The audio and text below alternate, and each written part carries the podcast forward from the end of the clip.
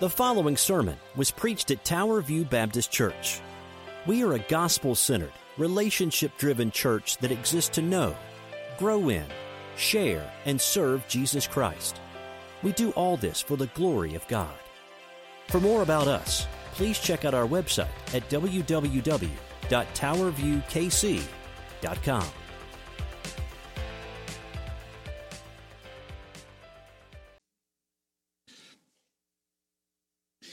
How many people in here have been to the Grand Canyon? Raise your hand. Over it? okay. Um, how many of you went to the Grand Canyon for the first time as an adult? Not as a kid, but as an adult. Okay, for those of you who are adults, how well did the pictures and the descriptions that you saw measure up to what you saw? Huh? 100%? Did it get catch it all, or was there like more? he flew over it, okay. I got to go to the Little Grand Canyon. It's in Georgia. it's really just a really, really big washed out gully, is what it is. Um, lots of trees. It's not near the same. I have not seen the Grand Canyon. Sonia's seen the Grand Canyon. My daughter Allison's seen the Grand Canyon. I thought you said you went there. You guys traveled there. Yeah, well, that's what's new. Um, I, have, I have yet to see it, um, only pictures. But words don't describe something that you see like that well enough. Even pictures don't capture it. And it's not just that. I mean, if you've been to the mountains, you've been to the ocean, all those great things that God has created in this world, our descriptions and our pictures just don't measure up. And so, and so he, what we just read in Hebrews, Hebrews tell us that the temple that Solomon made and the tabernacle that Moses made are poor comparisons to God's holy temple in heaven. And now imagine trying to describe God's temple to us. It, it, it, just doesn't work. Yet we can still learn about God's heaven and his heavenly worship. So if you are able to stand, we're going to stand and read God's word once again in Revelation chapter 4. Revelation chapter 4, verses 1 through 11, which are all of them. So this is a relatively short chapter. But Revelation chapter 4, and I'm reading from the New American Standard. After these things, I looked, and behold, a door standing open in heaven. And the first voice, which I had heard, like the sound of a trumpet speaking to me, said, Come up here, and I will show you what must take place after these things. Immediately I was in the Spirit, and behold, a throne was standing in heaven, and one sitting on it. And he who was sitting was like a jasper stone, and a sardius in appearance and there was a rainbow around the throne like an emerald in appearance.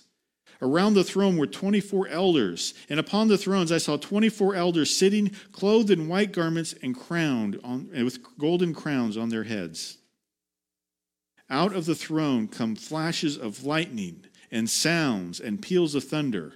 And there were seven lamps of fire burning before the throne, which are the seven spirits of God. And before the throne there was something like a sea of glass, like crystal.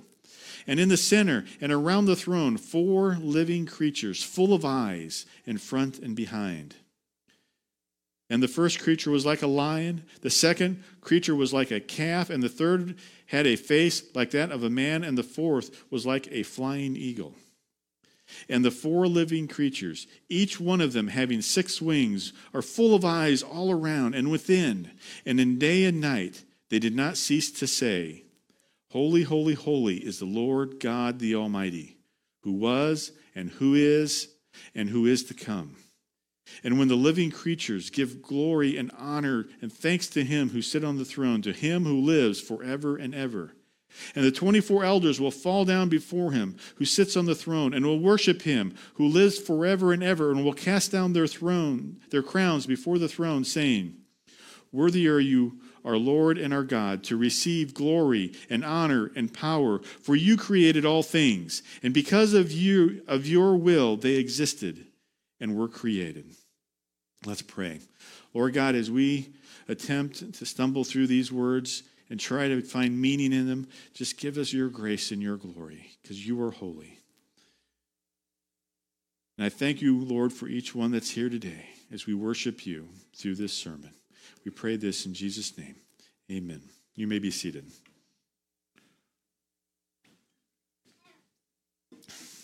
Well, today we're going to look at three aspects of godly worship. Three aspects of godly worship.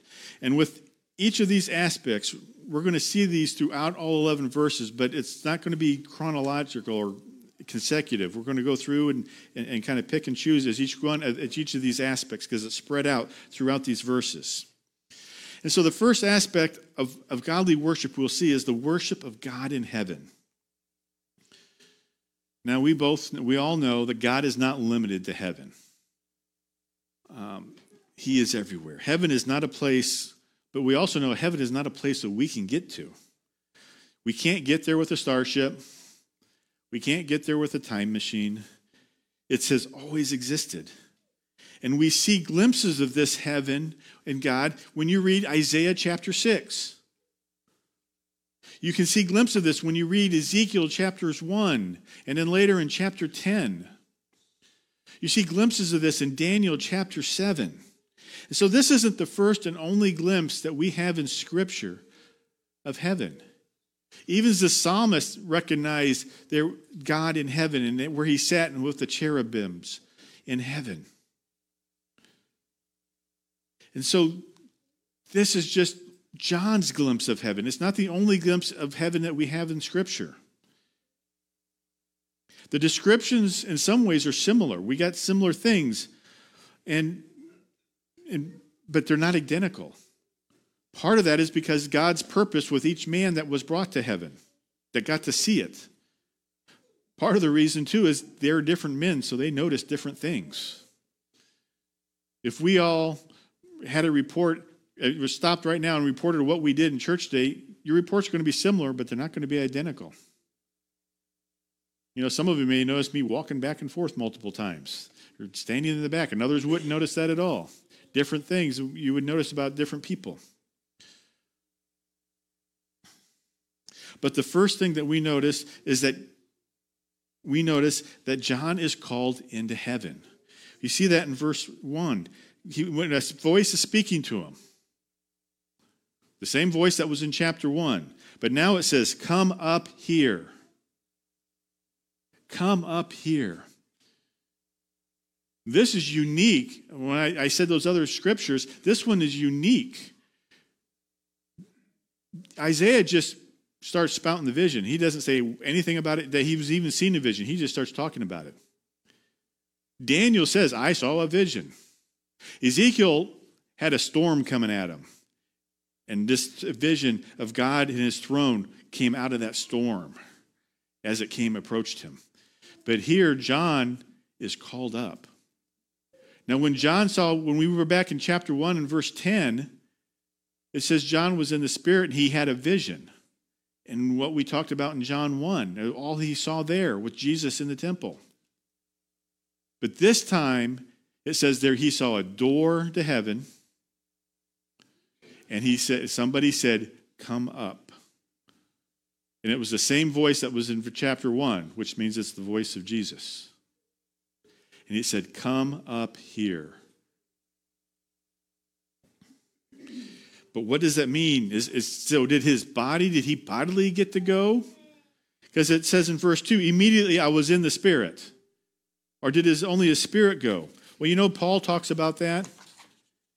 And uh, in, in, in 2 Corinthians, in chapter 12, Paul says, I know a man in Christ who 14 years ago, whether in the body I do not know, or out of the body I do not know.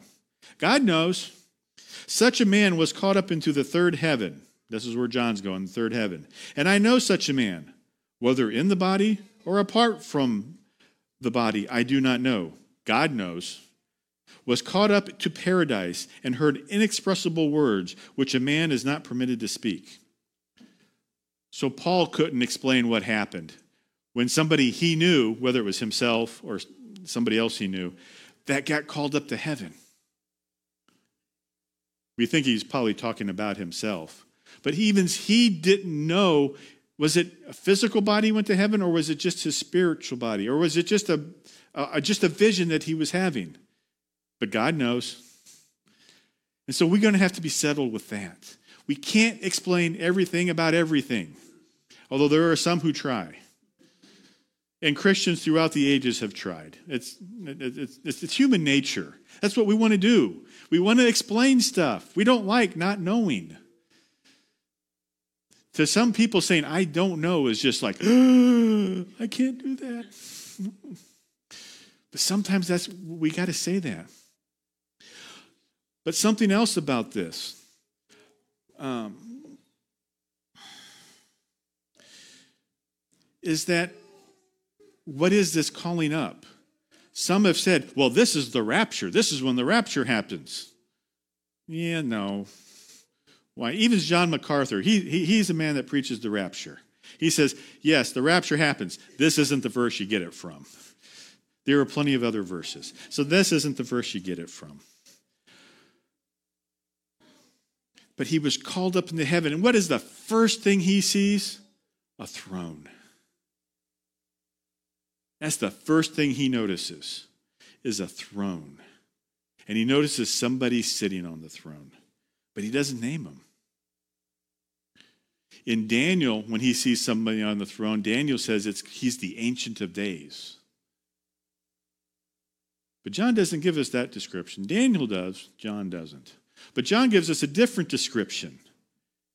He says the one who's on the throne has the appearance like jasper stone and sardius stones.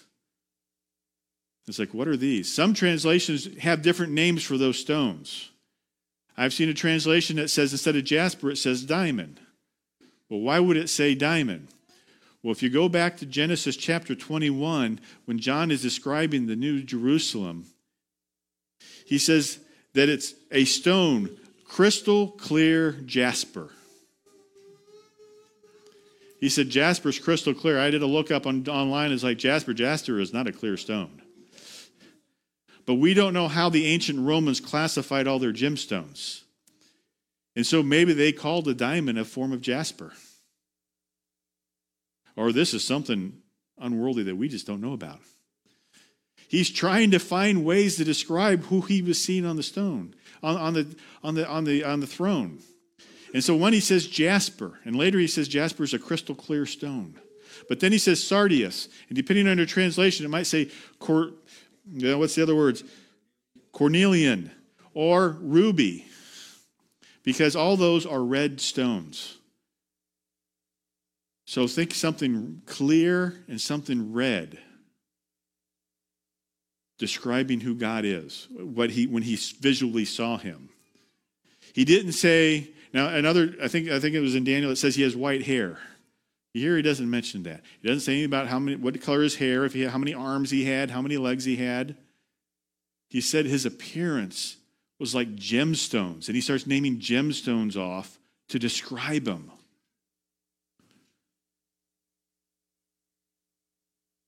I don't know if, I don't think I've ever described anybody with gemstones okay, as a physical appearance. Maybe they're as precious as a diamond, but not physically. You don't describe them with gemstones. But here, John was searching for words, and he describes God with gemstones, with ja- jasper and, and sardidius. But we don't know exactly what he saw. He's going, this is like, this is like the appearance of. And then he said, around it was a rainbow. Now, the, the Greek word there for rainbow could also mean halo. So, what's a rainbow and a halo? Well, a rainbow is like half a halo. A halo is a full circle, a rainbow is just a half a circle. We tend to think of halos as being horizontal and a rainbow being vertical. Either way, it's amazing what he saw. And he says this rainbow was like an emerald. So it's more green in color. Not like when we think of a rainbow, which is the spectrum of, of, of, of, the, of, the, of the visible light. And it's translated rainbow because Ezekiel also mentions a rainbow around God's throne in the book of Ezekiel in chapter 21.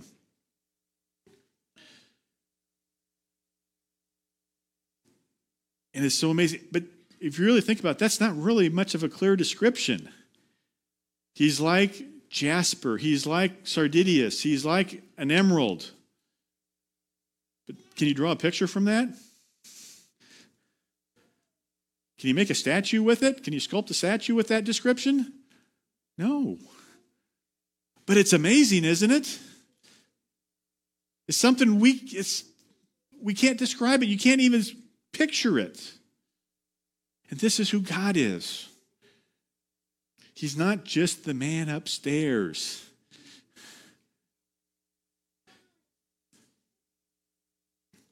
And what's going on? And go down to verse 5. Like I said, we're not going to go verse by verse necessarily, but we're going to look at all the verses. And what's coming out of the throne? Flashes of lightning, sounds, and peals of thunder. So there's three descriptions there. So there's lightning and thunder, but in the middle there's sounds or rumbles. What is that?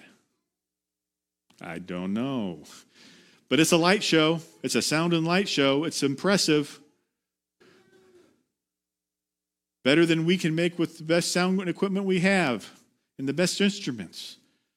But there's something there, there's lights and flashings, there's peals of thunder, there's other sounds that are filling in the gaps that are coming from the throne. It didn't say there were words, distinct words. I don't know if they, they could have been. They were so loud and so thunderous you couldn't understand them. I don't know. Anybody keeping track how many times I'm saying that today? Um, Darren mentioned that I said that a lot of times last time too.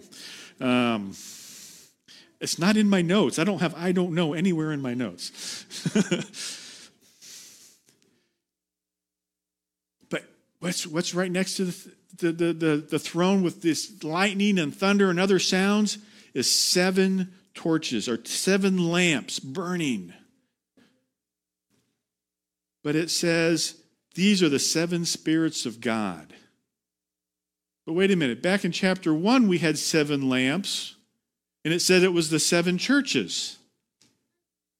So which is it? Is the are lamps churches or are the lamps the spirits of God? That's part of the challenge when you're looking at the prophecies and looking through revelations. The symbols don't always mean the same thing every time. Seven, the seven lamps in chapter 1 are the seven churches because Jesus said they were. Here it says the seven lamps are the seven spirits of God. Why? Because it says they were. Later, other places, you'll say seven lamps and it doesn't say what they are. So, how do you figure out which one's which? Well, often by context. And sometimes you gotta, gotta like throw up your hands and go, I don't know.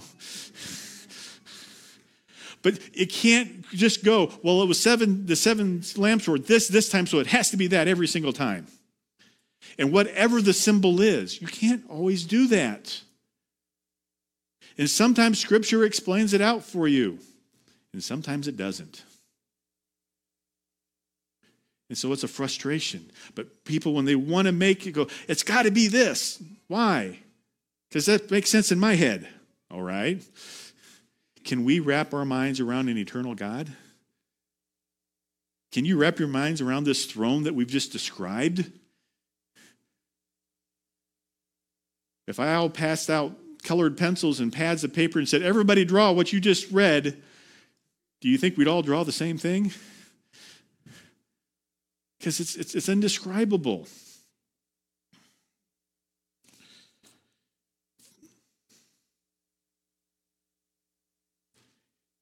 And then finally, we see something else around the throne in verse 6. So we saw the stones, we saw the lightning and thunder, we saw the lamps. Now we see before the throne there was something like a sea of glass, like crystal. And in the center, around the throne, four living creatures, full of eyes in front and behind. So, what was around the throne? Some sort of sea, or something like a sea. It's like, well, how can the sea be there? Because if you go back to Genesis, or Genesis, Revelation, another end of the book, Revelation, you go back to the end of the book, 21 1, when John is describing the new heaven and the new earth, he says, and there is no longer any sea. In the Jewish thinking and in, in Scripture's thinking, the sea represents evil. As we go through Revelation, where does the dragon come from? The sea. The sea represents chaos, it represents evil. It is a dangerous place, especially in the ancient world. Sailors died at sea. Often they go and they never come back, and nobody ever knew what happened to them. They just disappeared. Look at Jonah. He was thrown into the sea, into the belly of the beast. Why? Because he was running from God. He got thrown into the sea.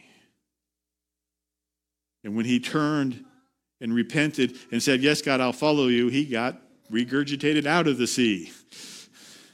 And he went and did what God told him to do. He still whined about it, but he went and did what God told him to do. It's God that, good to know that God can use whiny pastors. So, um, the sea is chaos, but this says that here's a sea. How do you reconcile the two? But notice about this sea it's not turbulent, there are no waves. It's crystal clear, it's not dirty like our lakes.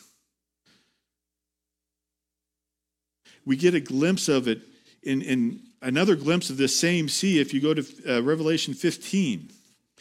In Revelation 15 2. It says, And I saw something like a sea of glass mixed with fire. And those who had been victorious over the beast and his image and the number of his name, standing on the sea of glass, holding harps of God. How many of you have successfully stood on Lake Smithville Lake? Don't happen, you sink because the sea is evil. But God's sea you can stand on. What's it made out of? We don't know. It doesn't say. It says it looked like glass, it looked like crystal, but we don't know what the actual substance was. But it says here you can stand on it. It's not turbulent, it's calm. It doesn't destroy, it uplifts. So God's sea is not like the sea we have on this earth. Ezekiel saw this same type of thing in, in Ezekiel 122, but he described it differently. He says, Now over the heads of the living beings there was something like an expanse, like an awesome gleam of crystal spread out over their heads. He described it up above, like it was in the sky. So, which one is it? Is it a sea that's below us, or is it in the sky above us? Or were they just looking at it from different angles? Or does it encompass all of it? The sky's not any better than the sea, right? What comes from the sky? Storms, floods, wind, you know. I mean, I mean, even in physics, the sky, the, the, the air around us is you can is, is much like water. It's, you describe it the same way. They have same um, dynamics. It's, it's like a sea of air. And so God's sea is calm, whether it's above us or below us, whichever one it is, it's calm. It doesn't destroy. It's beautiful. Some people have tried to describe the sea as well. This is kind of like the Red Sea. You know, God made that. No, it's not that. Some people have said, well, in the temple, there was a giant basin of water that was next to the altar. And maybe this is like the basin that we see described in the Old Testament. Maybe, but I kind of doubt it. This is something altogether different. What is its full purpose? We don't know. But here we see the calm of heaven. Even though there's peals of thunder and lightning, the sea is calm. Isn't that the way Jesus is? What did Jesus do when he was on the storm on the boat? He slept because he knew that storm wasn't going to overtake him.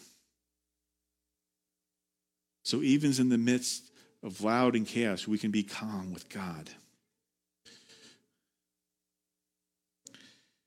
And so, what? In Hebrews, the writer tells us that the earthly temple is but a shadow of the things of heaven. Here we are getting a out of focus, grainy snapshot of heaven, and it's still more awesome than anything we have on earth.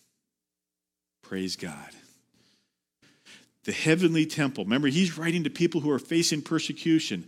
God's heavenly temple cannot be demolished by government forces who hate Jesus the Messiah. The heavenly temple cannot be destroyed by any storms or earthquakes or floods on earth. The heavenly temple will not decay and need repairs from old age like churches on earth that we know. The worship of God in heaven is the center of heaven. The second aspect of heavenly worship is all creatures will worship God in heaven. All creatures. In places in Scripture, we find out that trees can clap their hands, rocks will cry out, donkeys can see angels and react in fear to them. We know birds can bring food to God's prophets, as he did to Elijah, and God sent birds to Israel nearly every day for 40 years to feed them. In heaven, we see both men and heavenly beings worshiping him. In verse 4, John sees 24 elders, and around the throne were 24 elders. And upon the thrones I saw 24 elders sitting, clothed in white garments and golden crowns on their heads. Each of, these, each of these elders wore white and had crowns, gold crowns. Why? Well, we know throughout Scripture, Jesus one, Jesus is described as wearing white. Why does he wear white? Because he is sinless and he is pure. The saints of God are given white clothes in heaven. Why? Because their sins were forgiven and they've been purified by the blood of Jesus.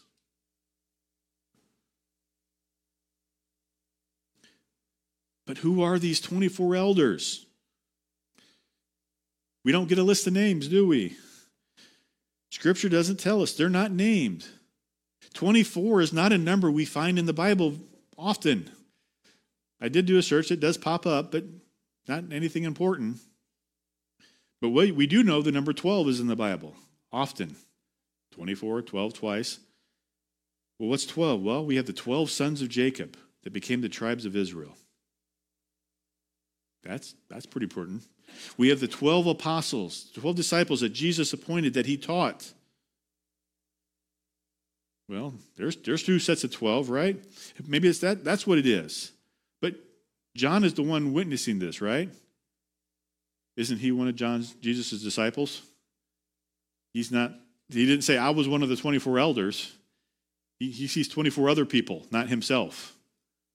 Now, could God do that? I'm sure he could. But nothing is mentioned about who these elders were, anything about their who they are. Some people have tried to say that they're angels. Well, these are just 12, 24 angelic beings. But angelic beings aren't given white clothes. They might be shiny, but they're not given white clothes. And no angel is ever described with a crown. Crowns are described throughout the New Testament as a, you know, as a reward in life. In the Roman Empire, crowns, if, if you won a sporting event, a marathon, or the different sporting event, you were given a, a crown made out of um, leaves and, and, and things. It was a perishable crown. Paul talks about it. This is not a perishable crown. These are golden crowns. These are valuable. These are signs of authority. So, who are they? Well, if I had to guess, which is all I can do, I'd say there are 24 elders representing Old Testament and New Testament saints from, from, from throughout time. Which, which 24 of them? I don't know. Are they names that if we read, if we got the names, it's like, oh, I know who that guy is. We read about him in the Old Testament. Or maybe it's a New Testament person. We've read about him in history. Maybe. Or maybe it's a nameless saint that served and was never recognized on earth, but God recognized him and made him a, uh, an elder in heaven. Because God looks at things more differently than we do.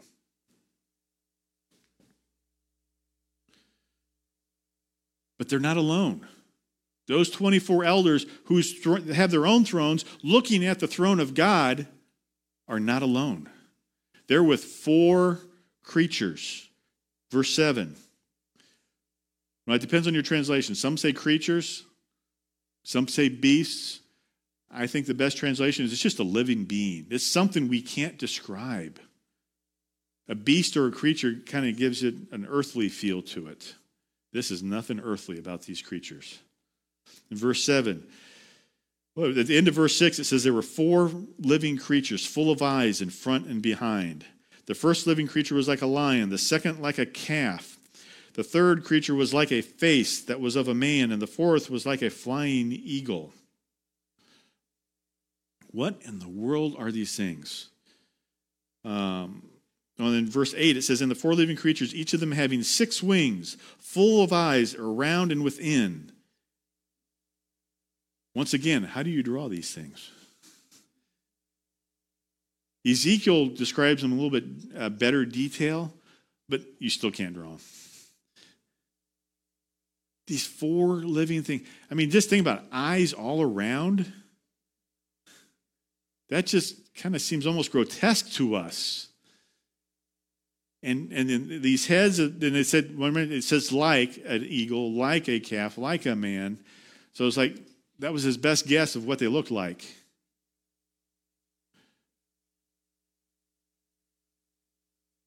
But yet here they are. And Ezekiel and here, both of them were in the same place. They're next to God's throne. And they're worshiping God. Ezekiel drives, if you want to read Ezekiel's description, it's both in chapter 1 and chapter 10 of the book of Ezekiel. Ezekiel 1 and 10. Read about his descriptions of these, these creatures, these living beings. Each is a little bit different, but and, and, and people have tried to speculate, well, the eagle represents this and the man represents this, and they may be right. But that's not the point of this sermon. The eyes, God is all knowing and all seeing. There is nothing hidden from God. God doesn't lose anything.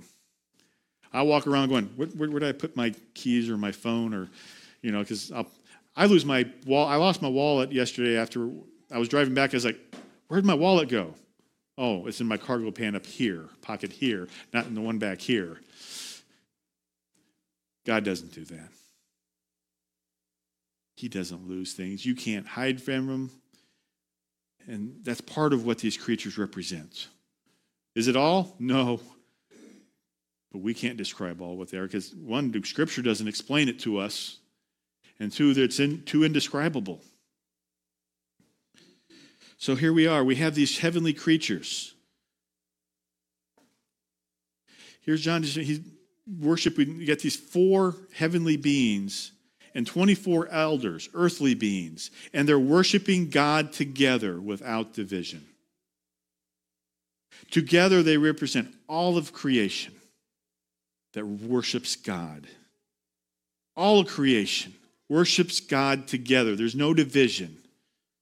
And all God's children said, Alleluia.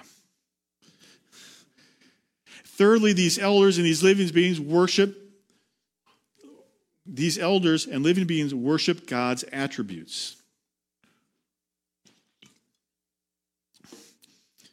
We see these attributes spelled out in verses 8 and 11.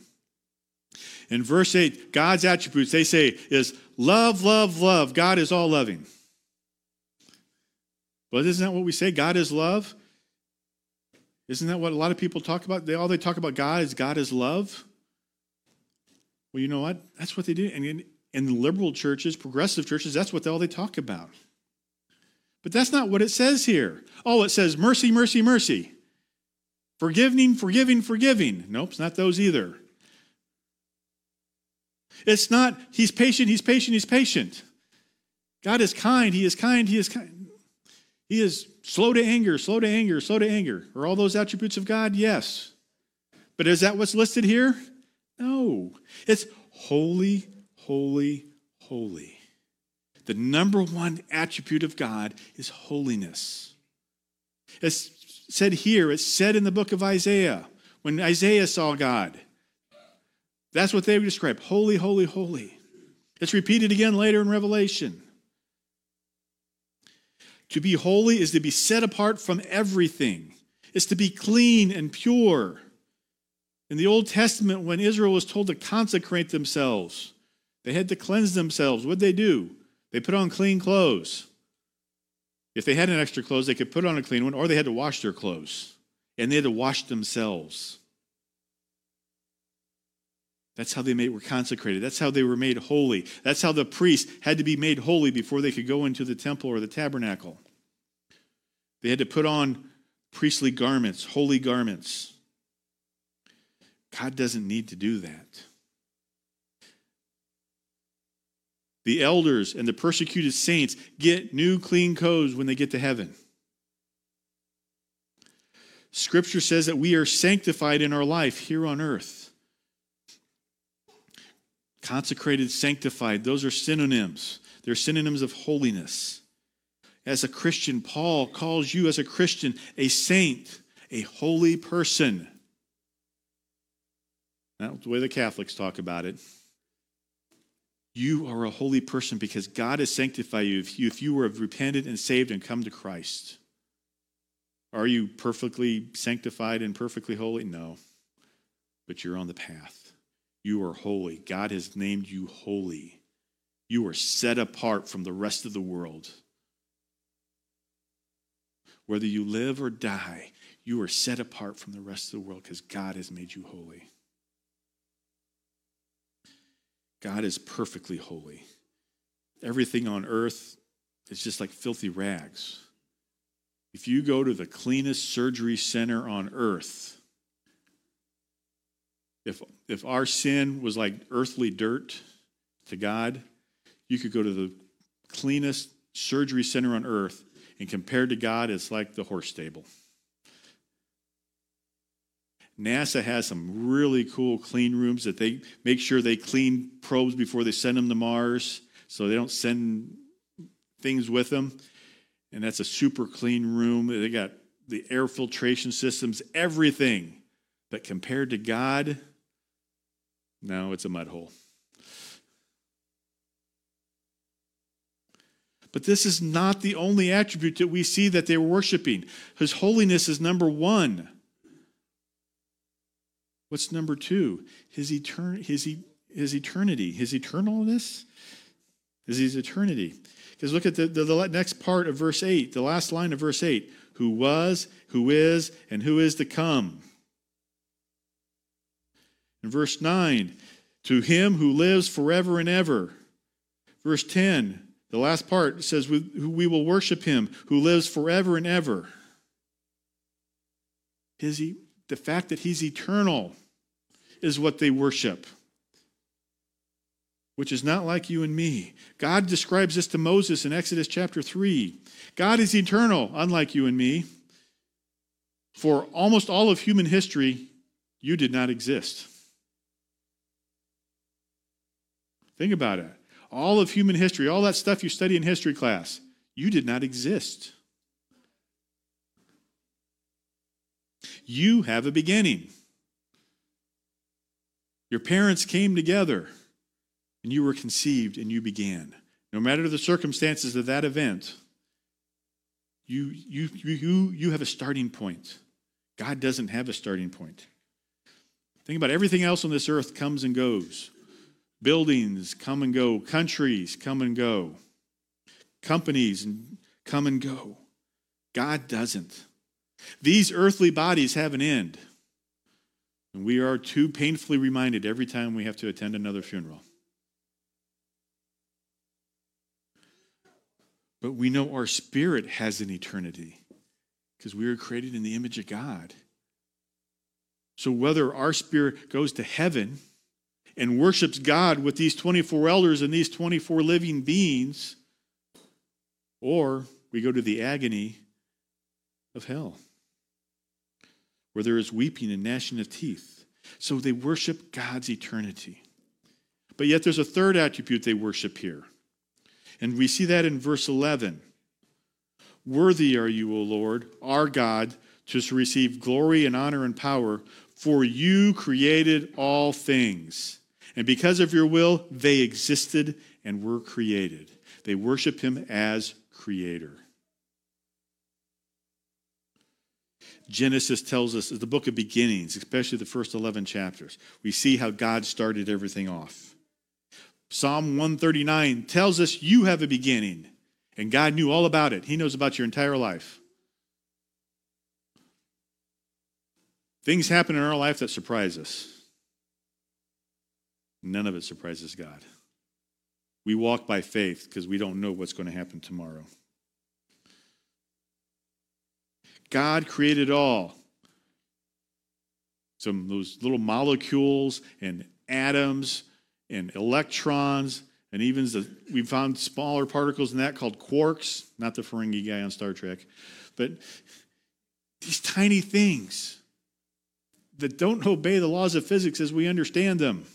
But then he created big things like blue whales and moons and planets and stars and solar systems and black holes and galaxies. Think about it. From, from astronomy, we know that the universe is ever expanding. What's it expanding into?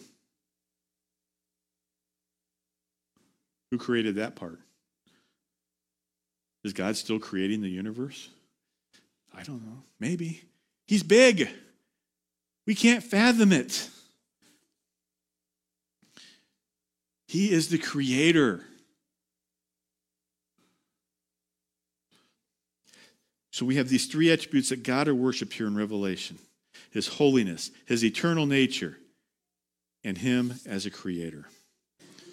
So, why is Revelation 4 here? Why is this even in the Bible? What do we learn about God?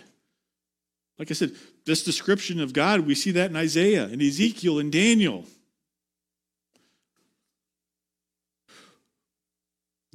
Yeah, Tina said he doesn't change. We learn that God is more awesome and glorious than you can even imagine. Even our most precious gemstones are just reduced to dull similes when we try to describe God. Our holy and eternal Creator. We learn that someday in heaven we will worship Him with these 24 elders and with these fantastic living beings. We're going to worship the holiness of God. What we do not know about what we do know about this is is this event that we just read here a special occasion or just a normal Monday? Is this daily life or is this a special Sunday service? John doesn't tell us that part. But we do know that John 4 is the introduction for the events of John 5. Because John didn't have chapters 4 and 5. It's all one thing. So 4 introduces 5. John sets the scene for the Lamb of God that we're going to see in John 5, in chapter 5. But these so these two chapters paint a picture of heaven. So what's our takeaway today? What's the application? How do you react? A, number or number 1. Worship is not boring.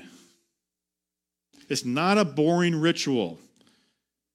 It's not a have to, but a get to.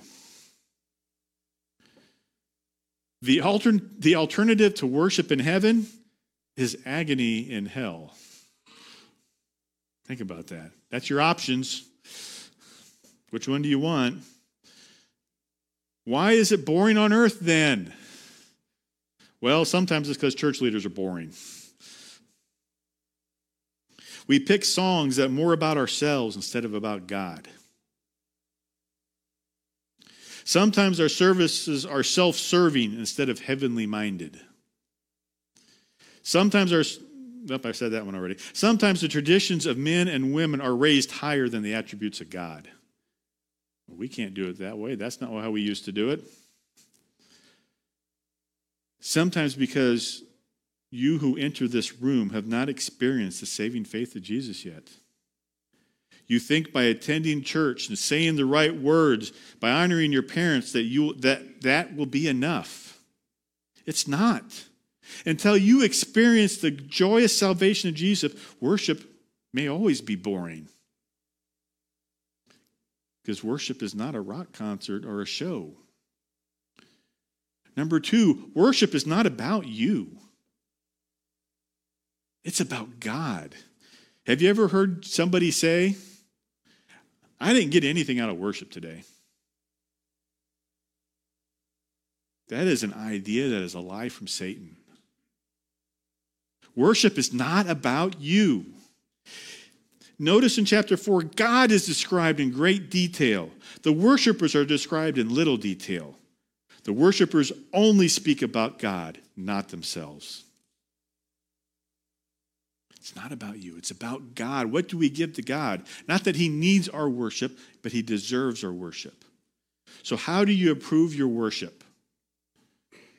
Two ways to prove your worship. Number one, pray for it. Pray for this service each and every week. Pray for the musicians who play and sing. Pray for the pastors. Pray for each other. Look around. Pray for each other. Pray for yourself. Pray for that man or woman in the mirror that you can worship God better. Pray that you can truly worship God in spirit and in truth. Number two, worship God daily. Don't just worship on Sunday mornings at 10:30 a.m. Central Time. Worship every day of the week. How can you do that? Read scripture. Every time you read scripture, worship God that you have his words and they have lasted for thousands of years. As we studied in Sunday school, even as a king chopping it up and throwing it in the fire doesn't stop God's word. Pray. Worship as you pray. Use these verses as part of your worship. Speak these words that the elders said to God as part of your prayer.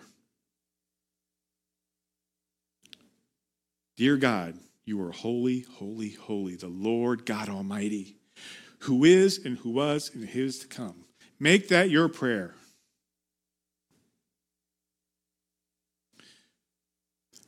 How do you worship God every day? Sing with your voice, not just press play on, on your MP3 or whatever device you're listening to on. Got too many to pick from anymore.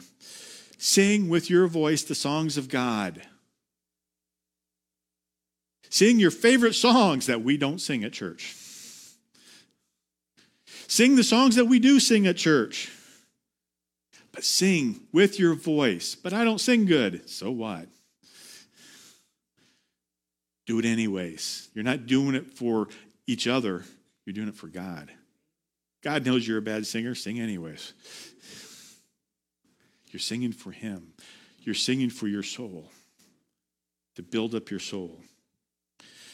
How else can you worship God? Tell somebody else about His salvation. Every time you tell somebody about salvation that you have found in Jesus, you are worshiping God. You don't think about it as worship, do you? Well, that's evangelism training. I'm not an evangelist. It don't matter if you're an evangelist or not. You tell somebody about God, whether it's a family member, your neighbor, or a coworker, or somebody you're standing in line with. You don't have to go through the whole spiel, you just talk about God. Every time you speak of God's blessings to others, you worship God. I don't know, I've, I've never thought of myself as an evangelist, but every place I've ever worked, everybody always knew I was a Christian. Even before I was in the ministry, before I was an army chaplain, when I was a computer programmer, everybody always knew I was a Christian. People, when I was in school, knew I was a Christian. But yet I wasn't an evangelist.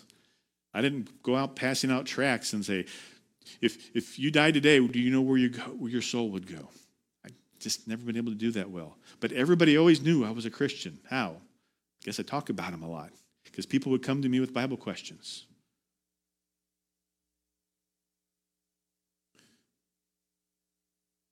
So every time you speak of God's blessings, every time you repeat God's word to another, it's worship to God. So as you encourage one another in this room, as you encourage one another, you are worshiping God. When you say, don't remember, don't forget that the scripture says, you are worshiping God. And people ask, well, can't I worship God outside in nature on the golf course? Absolutely, yes. Do it. Just not on Sunday mornings at 10:30 a.m. Central Time.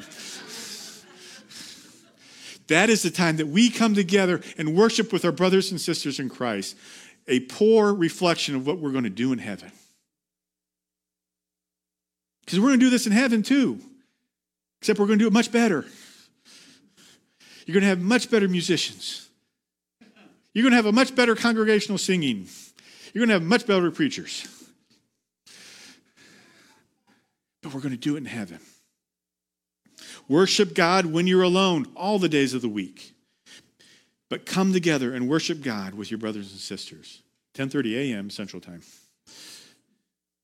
Don't quit worshiping the holy, eternal creator God. Let's pray. Lord, we just thank you and praise you for all that you provide. We thank you for this scripture that is here. Help us to worship you each and every day. Whether it's a short time or a long time each day, help us to worship you.